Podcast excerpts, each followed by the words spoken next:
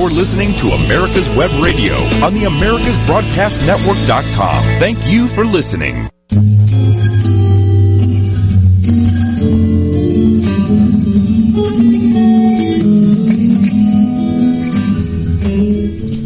Welcome back into the Doctor's Lounge. I'm your host, Dr. Hal Scherz. Each week we come to you and bring you the best in healthcare information that is out there.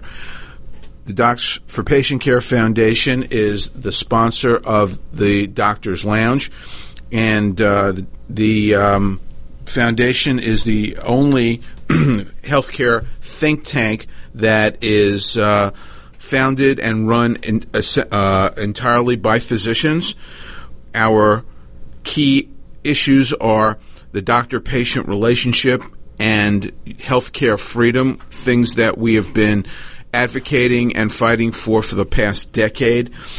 Uh, each week, we try to arm you with the information that you need so that you can be an advocate for your own health care. So, I would encourage everyone who's listening to this radio show today to please go to our website and support us, uh, help us continue to bring you this show and do the work that we've been doing for the past decade, and uh, we'll we'll continue to fight the good fight. Our website is d4pc foundation.org. That's triple W D number four PC and this is a plug for our uh, second annual direct primary care uh, conference, which is unlike any other direct primary care conference, thanks in large part to the president of Docs for Patient Care, which is Lee Gross, one of the uh, early adopters of the direct primary care movement and a nationally respected leader in this field. Uh, thanks to a generous um, uh, grant from the Physicians Foundation, we've been able to uh, successfully put on a meeting a year ago, which was such a hit that uh, the foundation came, the Physicians Foundation came right back to us and uh, wanted to support another meeting one year later, which is what is going to happen in Orlando a week from this Friday. There's still some openings left physicians can uh, sign up for uh, free um, and get CME credits for this, which is unbelievable. That's something that usually does not happen. And learn about direct primary care, which, in my opinion, is going to be the um, the life preserver for healthcare in this country when uh, everything completely unravels as it seems to be doing right in front of our very eyes.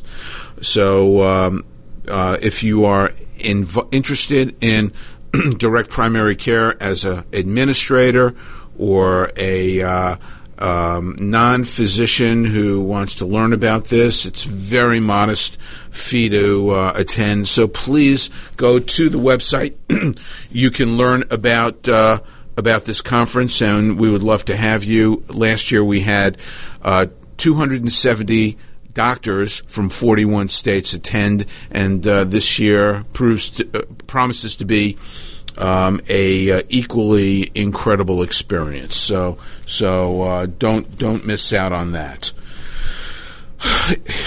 Before I uh, launch into healthcare, it almost seems that that uh, talking about healthcare in light of what's happening in the country in in North America is uh, is so trivial when we're dealing with natural disasters that have affected three major uh, population areas in this country, and then a mass shooting that is uh, beyond the pale talking about healthcare issues almost seems uh, um, trite and, and, and inconsequential. And my heart and prayers go out to all of the in, injured, the wounded from this um, tragic uh, event in Las Vegas, and to all the survivors of the natural disasters, and to the uh, families of those who were lost in all of these uh, events, and and hopefully we will have better days ahead of us.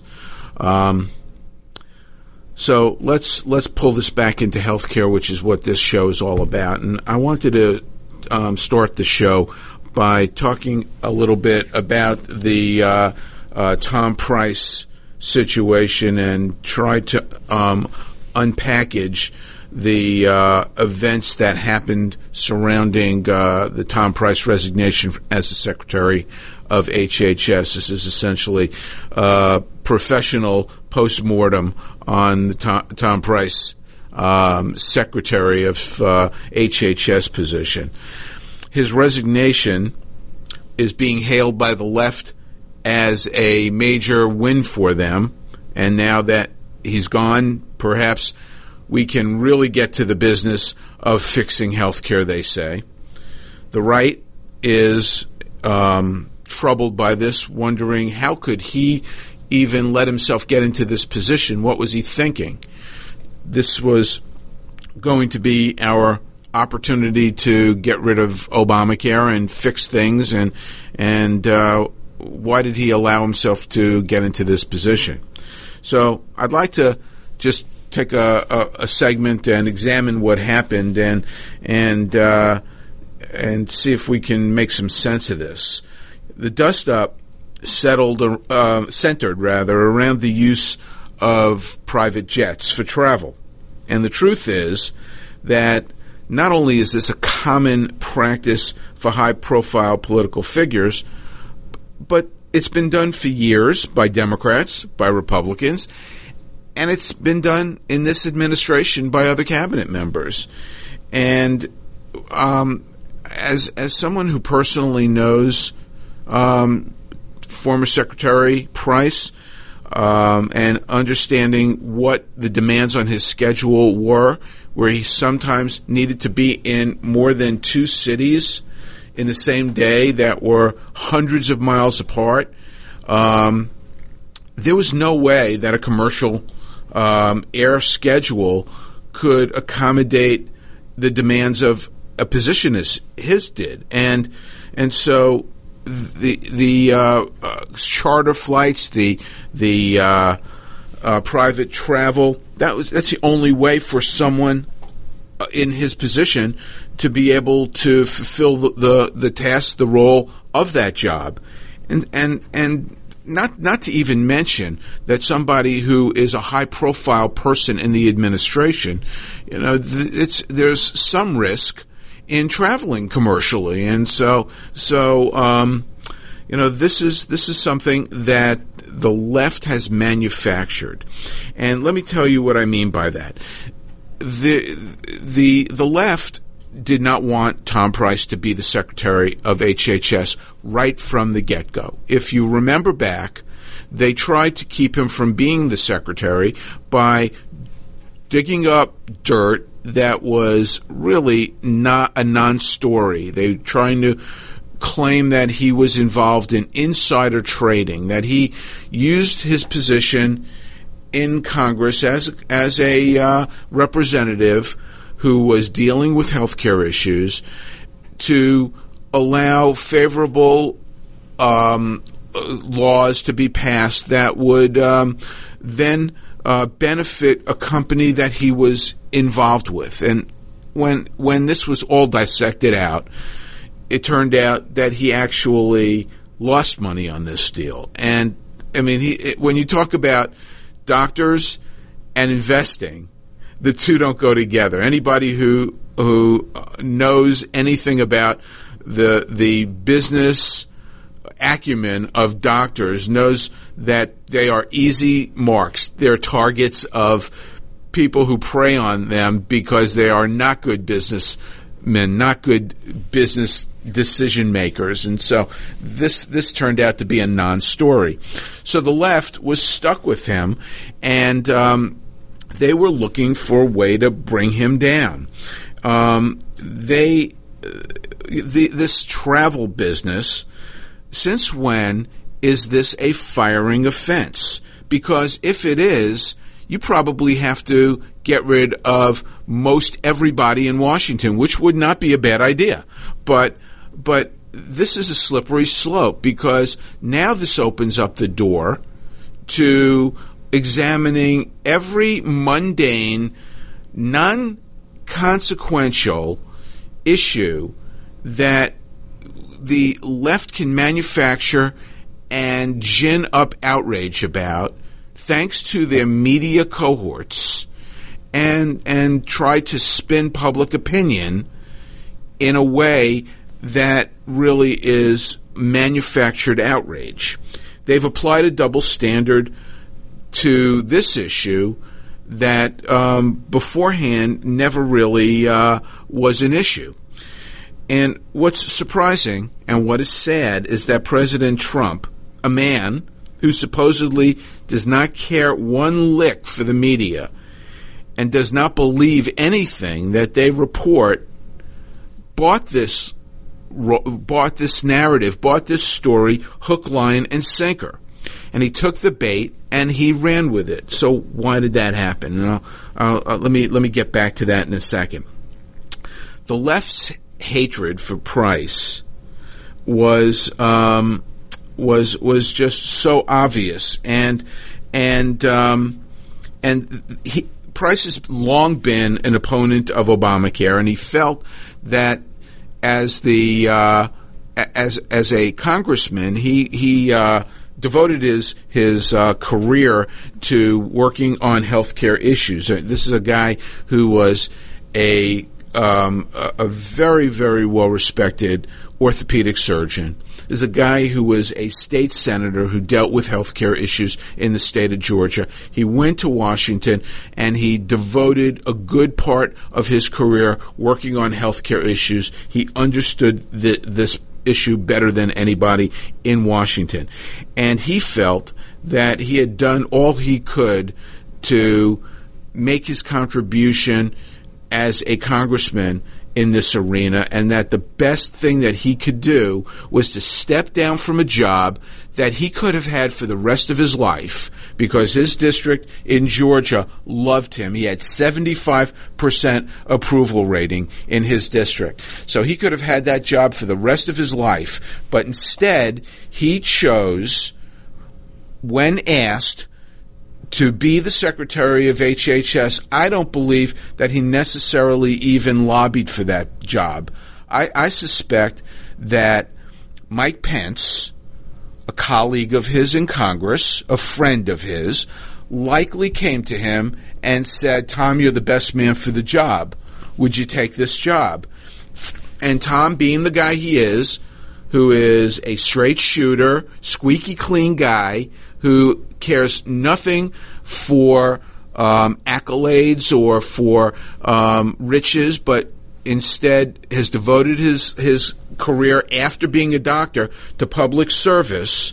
He um, he stepped up and he uh, decided that he would uh, he would help and he would take that job, and um, and nobody in Washington appreciated the issues that he devoted his life to, which were the sanctity of the doctor patient relationship and the importance of putting patients in charge of their own health care.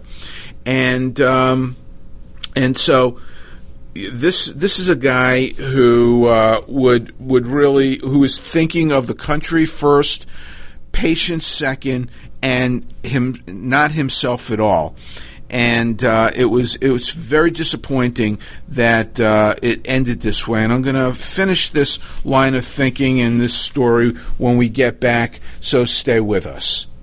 The Docs for Patient Care Foundation is your way to join the fight and become a member of an organization created by doctors for patients dedicated to fighting for your healthcare freedom and preserving the doctor-patient relationship.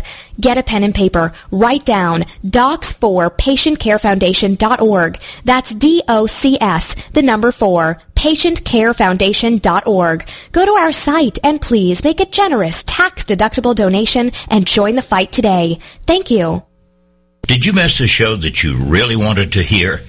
All of our programs are available for download on americaswebradio.com and on iTunes.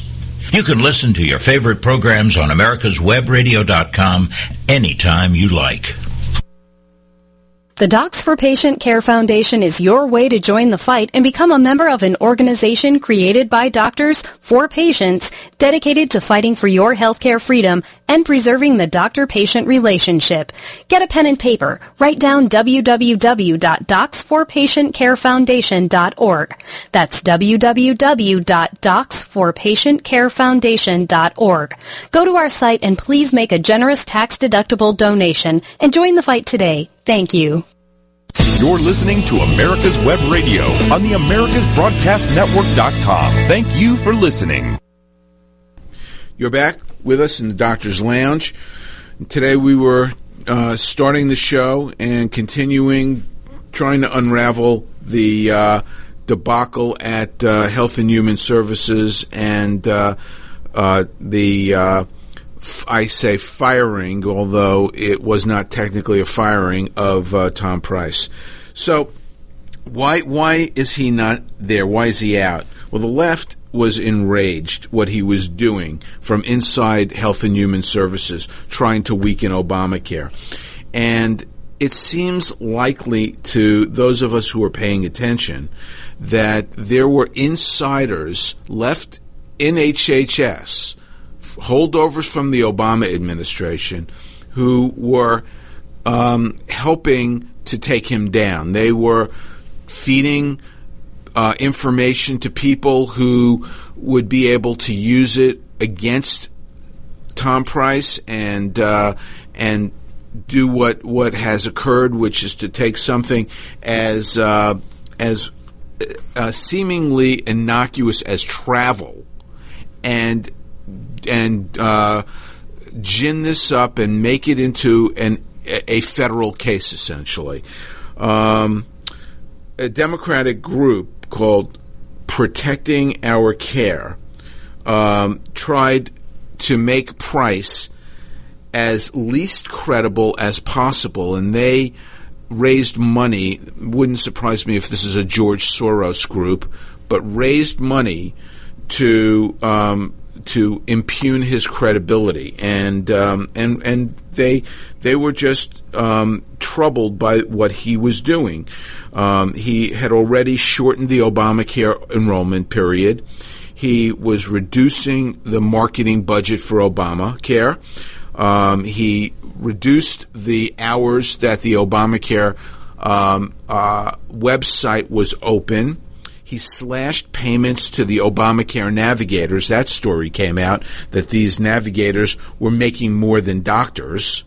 Um, and he was using social media to discredit Obamacare. And other plans were underway, including slowing the transition to MACRA and the uh, conversion of payments from a fee for service model to a quote quality model because he understood and knew that doctors in small practices could not comply with these regulations that were put in place and would ultimately suffer and either go out of business or have to sell their practices to the hospitals who are gobbling them up at fire sale prices.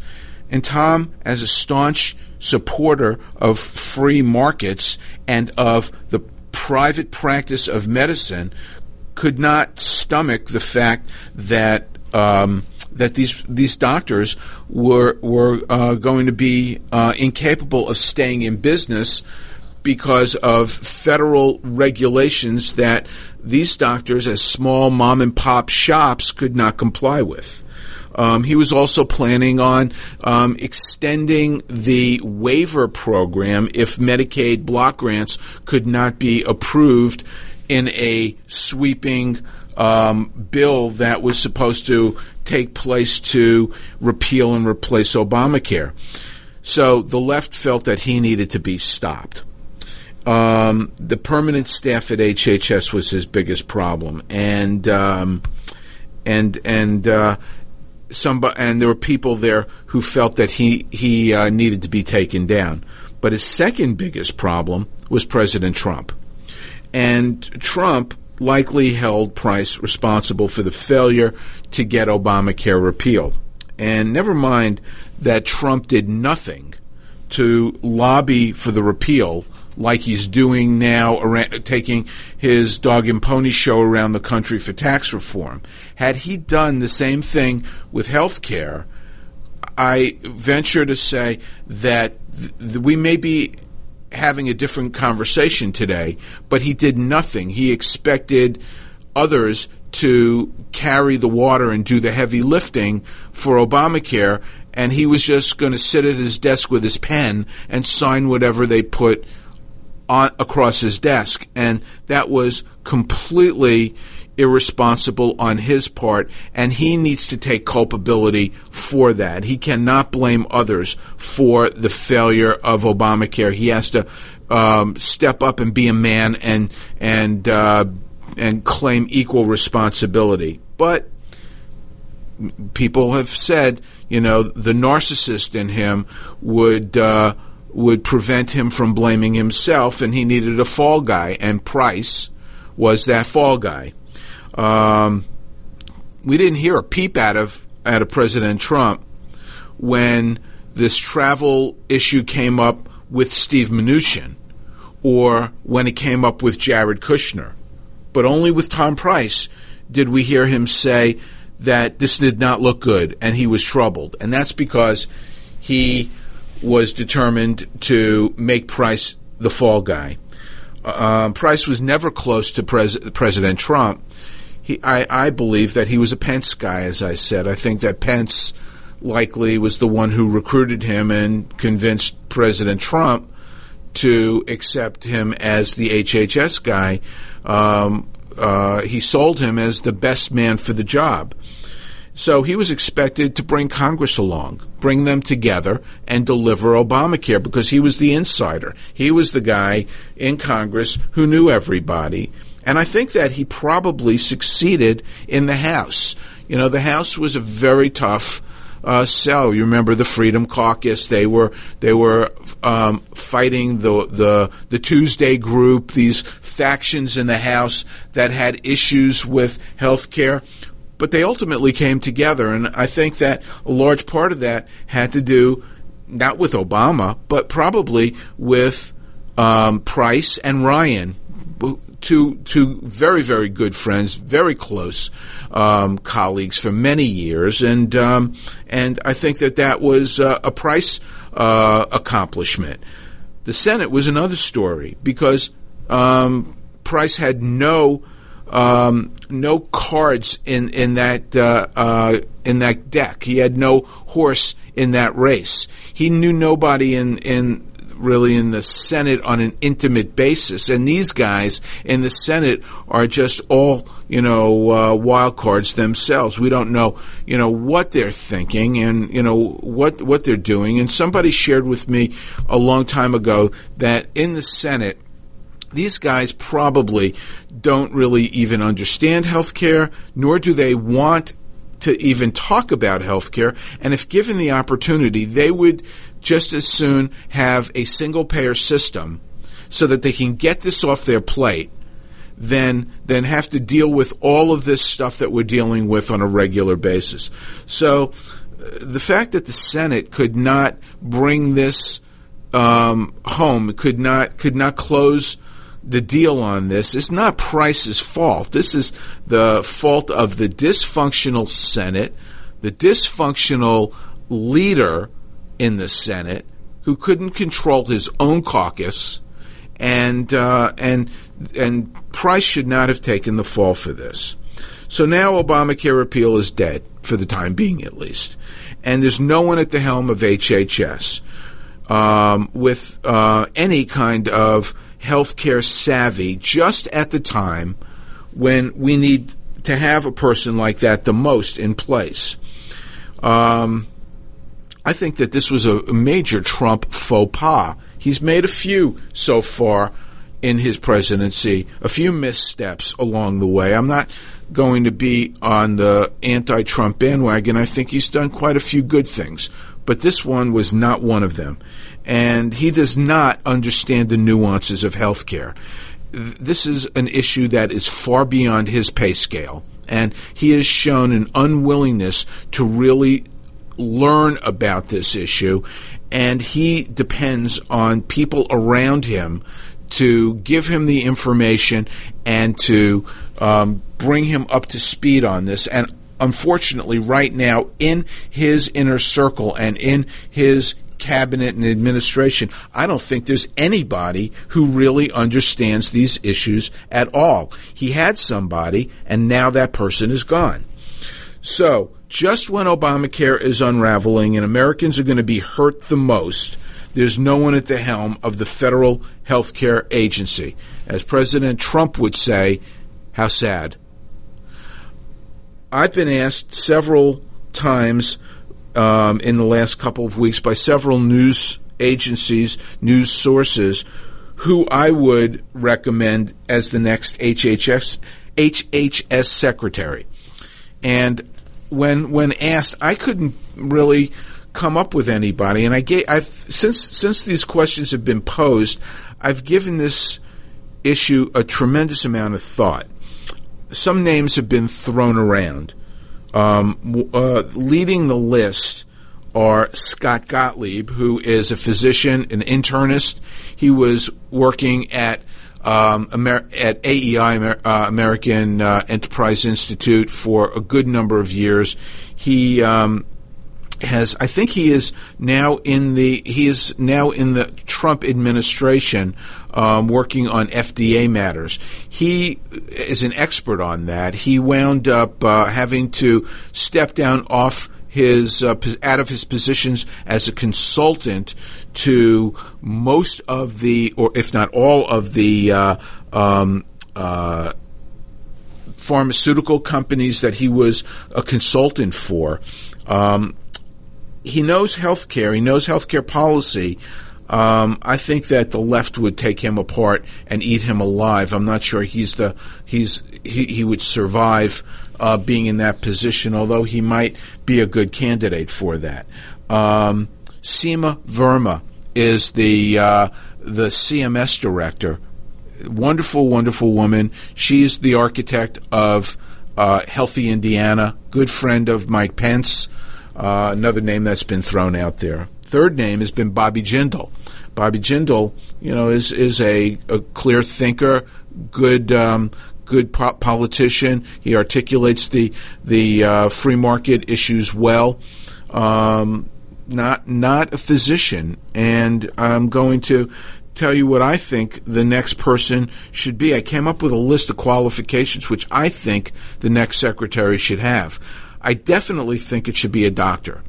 And I say that because doctors are the only individuals who truly give a damn about patients it should be a free market person because only by reestablishing market principles in healthcare will costs be reined in and special interests be neutralized. And it should be someone with either healthcare policy experience, political experience, or both. The list of people who fit this bill is not extensive. Maybe somebody from the House GOP Doctors Caucus, somebody like Phil Roe or John Fleming. John Fleming is a former congressman from Louisiana who's now in HHS. Phil Roe is a current congressman from Tennessee. They they would both be excellent choices, but the bigger question is who in their right mind would want this job? Who would give up job security of where they currently work to roll the dice and hope that your new boss is less a reality show personality um, claiming you're fired if you don't get the job done quickly. When when in, in, this position we need somebody who's going to support these people. The president demands loyalty, and I think it's not too much to expect this to be a reciprocal relationship. So that was the Tom Price post mortem and HHS. We'll touch on a couple of other issues when we get back, so stay with us. The Docs for Patient Care Foundation is your way to join the fight and become a member of an organization created by doctors for patients dedicated to fighting for your healthcare freedom and preserving the doctor-patient relationship. Get a pen and paper. Write down www.docsforpatientcarefoundation.org. That's www.docsforpatientcarefoundation.org. Go to our site and please make a generous tax-deductible donation and join the fight today. Thank you. Hello, I'm Dr. Mike Koriwchak. Have you ever wondered what doctors talk about amongst themselves? If you do, join us on the Doctor's Lounge and hear the doctors' conversations amongst themselves. Join me and my co-host, Dr. Hal Scherz, every Thursday morning, 8 to 9 a.m. The Docs for Patient Care Foundation is your way to join the fight and become a member of an organization created by doctors for patients dedicated to fighting for your healthcare freedom and preserving the doctor-patient relationship. Get a pen and paper. Write down docs4patientcarefoundation.org. That's D-O-C-S, the number four, patientcarefoundation.org. Go to our site and please make a generous tax-deductible donation and join the fight today. Thank you. You're listening to America's Web Radio on the AmericasBroadcastNetwork.com. Thank you for listening. We are back in the Doctor's Lounge. Um, once again, I wanted to uh, put a plug in for our uh, direct primary care conference coming up um, a week from this uh, Friday. Uh, I'm going to pull the date right now. It will be October 13th in Orlando, Florida, and it will be a uh, smash event um, with um, CME credits for physicians who attend and workshops so that doctors who want to get involved in direct primary care can learn how to do so, and those who already are doing this can uh, go ahead and uh, refine and uh, um, make their practices better. And people who are interested in learning about it because they've heard about it and don't understand it can come in and uh, get a uh, basically um, a uh, a course in in what this is and uh, get more information in uh, uh, in a day and a half than they can possibly uh, uh, learn about reading these issues uh, Uh, online or uh, in in uh, white papers at home. So please go to website www.d4pcfoundation.org. Look at what this conference is all about and sign up for it. There's still some openings left where do we stand now on healthcare is is really I think the the big issue with healthcare reform dead uh, for the time being. Uh, there there are people in Washington scrambling trying to figure out what's going to happen. The um, you've heard about the insurance subsidies discussed on this show and on the news on a regular basis. There, uh, President Trump has threatened to defund and stop these payments, which um, the House of Representatives claims are illegal payments. And there's a uh, case that is uh, in the courts right now to that effect. Um, the insurance companies say that they cannot continue to provide the product that they're providing with all of the mandates that Obamacare compels them to uh, provide in policies without the subsidies or without raising the premiums. And so, with these uh, subsidies disappearing, insurance companies are either raising the premiums to just astronomical levels, unseen before Obamacare, or they're just getting out because they realize that they don't want any part of this anymore. The GOP is concerned that they're going to be blamed. They're going to be left as the ones holding the bag for the Obamacare free fall, for the instability in the insurance market, and they're the ones who are the reason Obamacare is failing, when in fact Obamacare itself is just absolutely so so flawed and so f- so fragile that it is um, not possible to uh, prop this law up without massive government um, subsidies and, and help. Um, so now people are talking about bipartisanship, including the president, who is saying that he is willing to reach across the aisle and get this done because the Republicans can't do it. The Senate is more on board with this idea about bipartisanship than the House is. And uh, the powerful Freedom Caucus is concerned that all the talk is centered on giving insurance companies subsidies without lowering the insurance premiums. And for this group, for this caucus, that's a non starter because, again, big winner in this situation are the special interests, the insurance companies, who get the best of both worlds. They get money from the government, which means money from you and I, the taxpayers, and they get to raise the premiums at the same time. So they are basically the Las Vegas house. They they can't lose. And the GOP wants to give states more flexibility over Medicaid.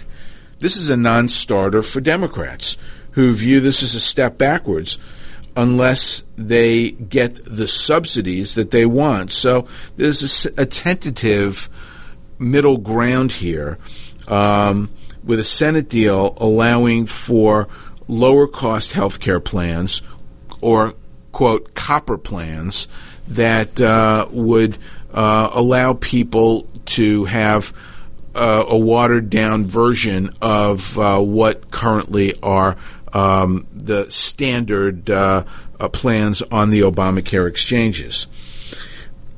What's really, you know, at this point, the the issue is that anything that happens in Congress is it too little, too late? Um, the 2018 premiums have already those those um, the the request for premium increases have already been put in because come November 1st, which is 25 days from now, those rates are locked in stone. So there is really very little time, very little wiggle room to make any changes.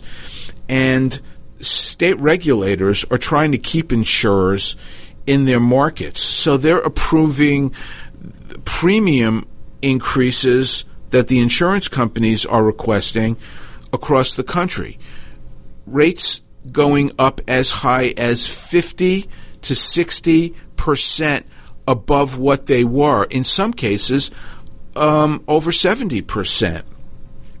In Georgia, the rates are going up 57.5 percent.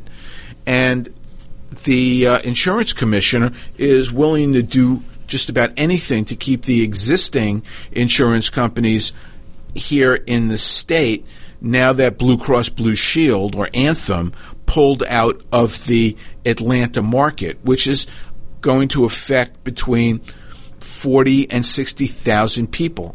That means come January 1, they are stuck.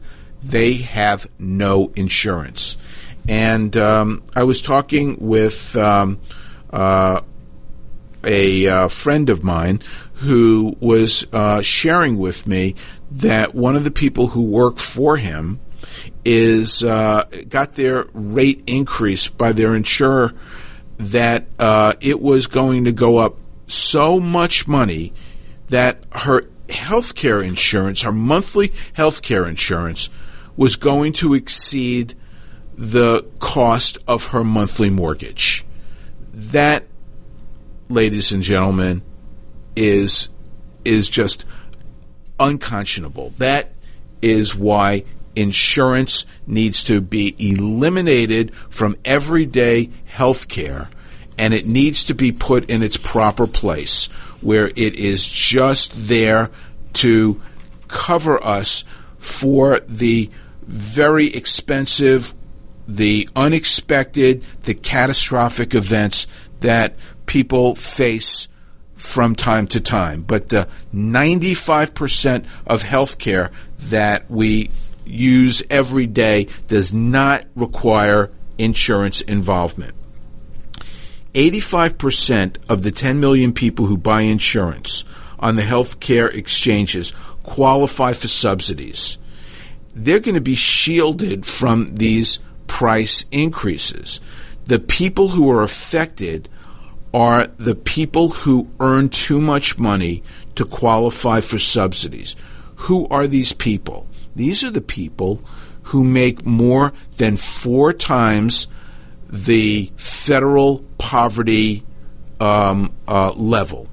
So we're talking about people who are earning um, more than um, $80,000 a year. $80,000 a year does not buy you a lot of money or a lot of a lot of uh, services when you are after taxes, after you pay your rent or your mortgage, your utility bills, all of your other day to day expenses, you cannot be expected to have to pay six thousand, eight thousand, ten thousand dollars a year on health care insurance, and on top of that, have to pay more for the copay and for the deductible.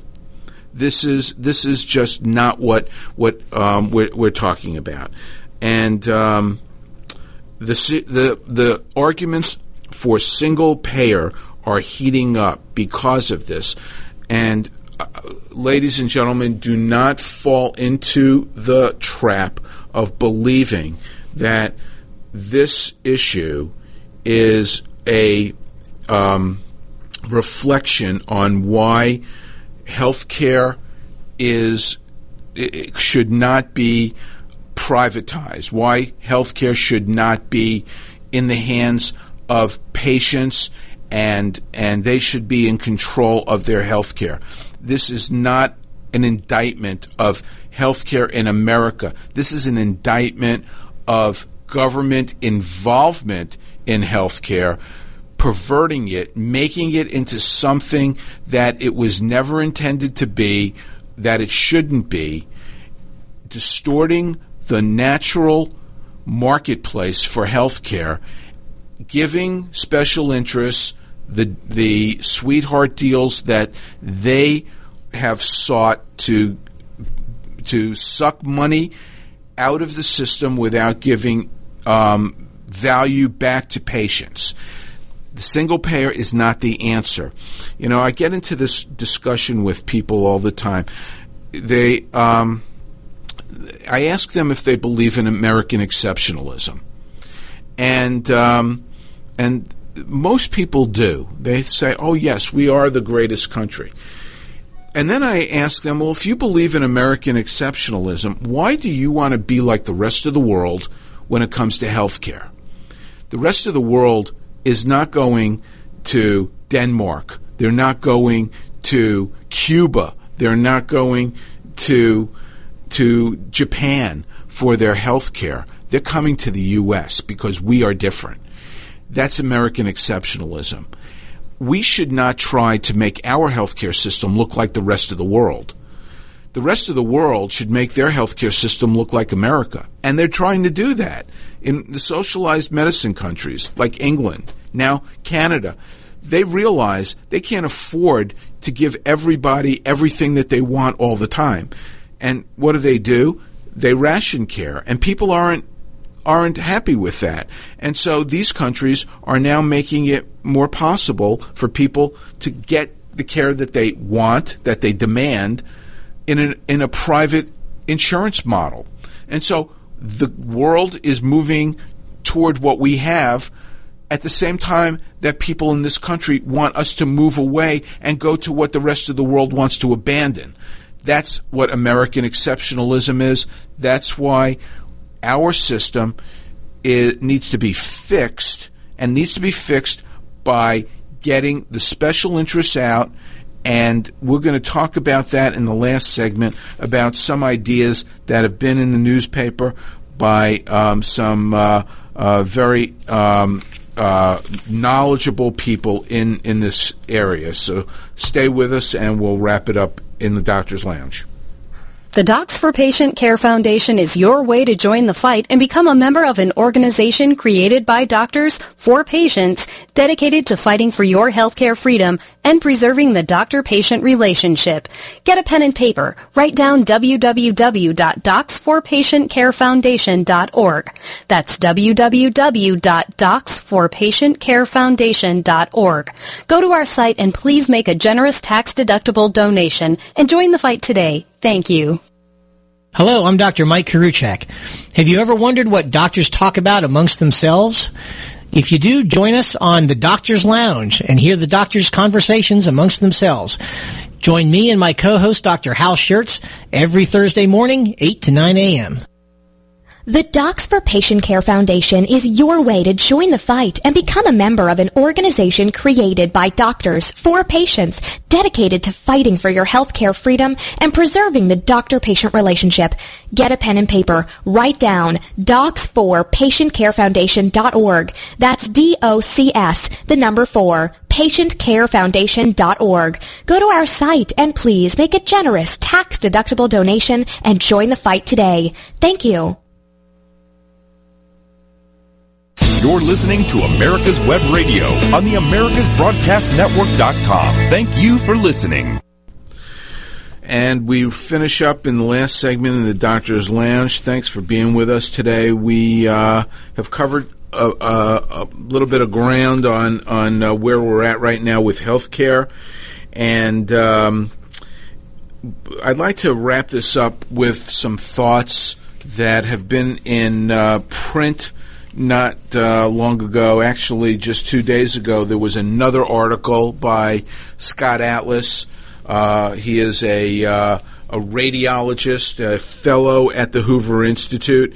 Um, he's written a book on on the subject that he wrote an article about in the Wall Street Journal, and he's I've seen this appear in several online publications, including uh, uh, Fox News and uh, Town Hall.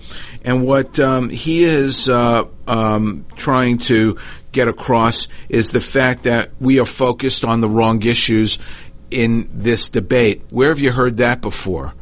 Okay, so this is something that we've talked about for the last three years. That that um, that healthcare insurance does not mean healthcare, and we are focusing on the wrong things.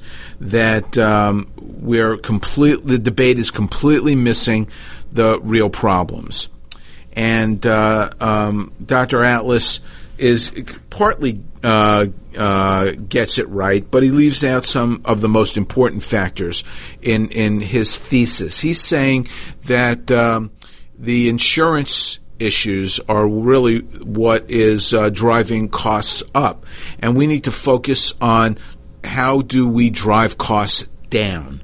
And um, he uh, contends that uh, that market conditions that bring prices down need to be established while at the same time improving quality. And access to care can be expanded by reducing the cost of that care. So if you lower the cost of care, then then there'll be more opportunities to get health care. And he's right in, in, in large part. If health care was not so expensive, we would not even be having this discussion because people would just go and get their health care just like going to you know buy an auto insurance policy but we're not even talking about insurance now. We're talking about the commodity of healthcare. So people get services. They go to get their their car worked on, or they go to an accountant to get their taxes done, or they go to a a, a veterinarian to get their dog um, shots. People are are able to get those services because they are not backbreakers financially, but in healthcare, the unnatural marketplace created in large part thanks to the government meddling in areas they should never have meddled in, have created this unnatural environment where special interests have had an opportunity to rape the system of its 3.2 trillion dollars annual economy, one fifth to one sixth of the GDP. So, what what Dr. Atlas talks about in his articles are that patients should be equipped to consider prices for what they are getting, and um, what what is uh, important to understand is that Obamacare made costs in healthcare less transparent because of broad coverage requirements and misguided subsidies that encouraged bloated insurance policies with the purpose of minimizing out of pocket costs. And this backfired because it could not be sustained without increasing government support. And so he believes that you need to have price transparency, and that would greatly um, uh, help to allow patients to become consumers and shop for their health care. And there are people who think patients aren't smart enough to do that. And that's just, that's typical of a liberal, a leftist way of thinking that not giving people enough credit to be able to think for themselves. You know, this is the difference between a leftist and a conservative. A leftist thinks that you're a child and the government needs to provide everything for you. A conservative believes in you and believes that you, the people, have the the mental and the um, the uh, intellectual capacity to be able to think and to process information if you are given the opportunity to get that information. Dr. Atlas believes that HSAs, health savings accounts, would greatly help, and they would put patients in a position to be able to shop for care, directly pay for their care, and give them tax relief. He, that, this is a second thesis of his that the tax policies are misaligned, and that if you can create a tax um, policy that aligns incentives for people to have health savings accounts and disincentivizes employers from giving insurance, um, healthcare insurance to employees where they're not taxed for it and where they're encouraged to have rich policies so that they really don't um, have any um, limitations on what they spend on their health care because there's really no skin in the game because their insurance is covering it and it's paid for by their employer. So um, he believes that if you align the tax system with the healthcare system in such a way that the incentives were aligned, that it would take away the the urge to overspend on healthcare and put things back where they belong, where people would make economic decisions based on how much things cost and, and what their responsibility for it would be. And then in a marketplace like that, there would be competitive, there would be competition on pricing. Um, he he thinks that the competition should come from doctors and hospitals, and this is where I disagree with him. The doctors aren't competing on prices; they're not the responsible party in this um, escalating healthcare cost debacle. Hospitals are, not doctors. Doctors account for between eight and twelve percent of that healthcare dollar, and they're not they're not the ones that are driving that cost curve up. In fact, the cost curve is coming down because they're victims too. The doctors are accepting whatever the insurance companies are willing to pay them. They're not the ones that are driving those insurance costs up. They're basically passive um, participants in this system. It's been many, many years since doctors controlled the the uh, cost curve in healthcare. Now it's the hospitals that are controlling the cost curve, and they're the ones that are driving up the costs, charging astronomical fees for um, for services in the hospital, buying up physician practices and surgery centers, and converting what was once low cost care because that was where the uh, where most people were getting their care in private offices in in freestanding centers, hospitals bringing them into their institution as an off-site um, satellite, but being able to charge the same rates as they can charge in their hospital. And that's what's driving up the costs. And that's what we really need to be talking about, what Dr. Atlas fails to really articulate in his pieces. He also is saying that the um, the reason why costs, we're not talking about costs, is because there's an accessibility problem to healthcare.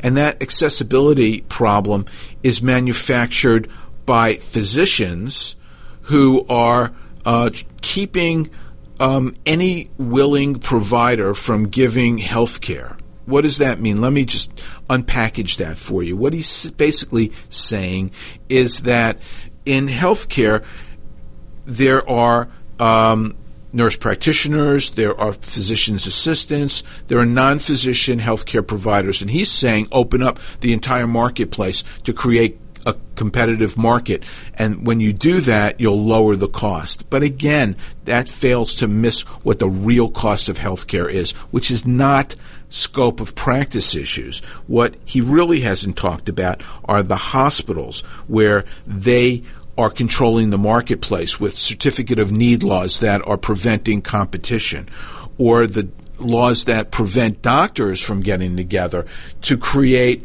solutions that will drive the cost of healthcare down. The um, regulatory state with um, laws that keep two doctors from talking and getting together to put a low cost solution in place because of antitrust. Um, that's that's really what the problem is insurance, um, giving insurance companies these sweetheart deals so they can talk amongst each other about how to price things.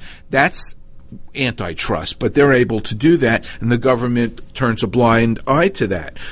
Um, he fails to talk about that insurance right now is prepaid health care, and that's and Obamacare mandates require insurance companies to offer everything he fails to mention that the high cost of healthcare is because of this and that we need to get insurance out of healthcare. And if we do that, then the cost will come down. He did mention, he does mention price transparency, but he fails to mention uh, defensive medicine, which is another major reason why healthcare costs are so high. Drug costs, incredibly high, and the, um, the current laws again favor the pharmaceutical industry that were part of the um, the effort to put Obamacare in place. Instead of patients being able to get low cost drugs from Canada or other markets, that is against the law. And and uh, Dr. Atlas fails to uh, bring that out. And the entitlement, the entitlement uh, um, issue with Medicare and Medicaid, the waste involved, and the fact that that there is so much um, disconnect between what patients are responsible for and what is being paid. Um, the majority of health care is given in the last two weeks of a patient's life because families are wanting um, the physicians to do everything at any cost, even though it's a, a, a terminal case.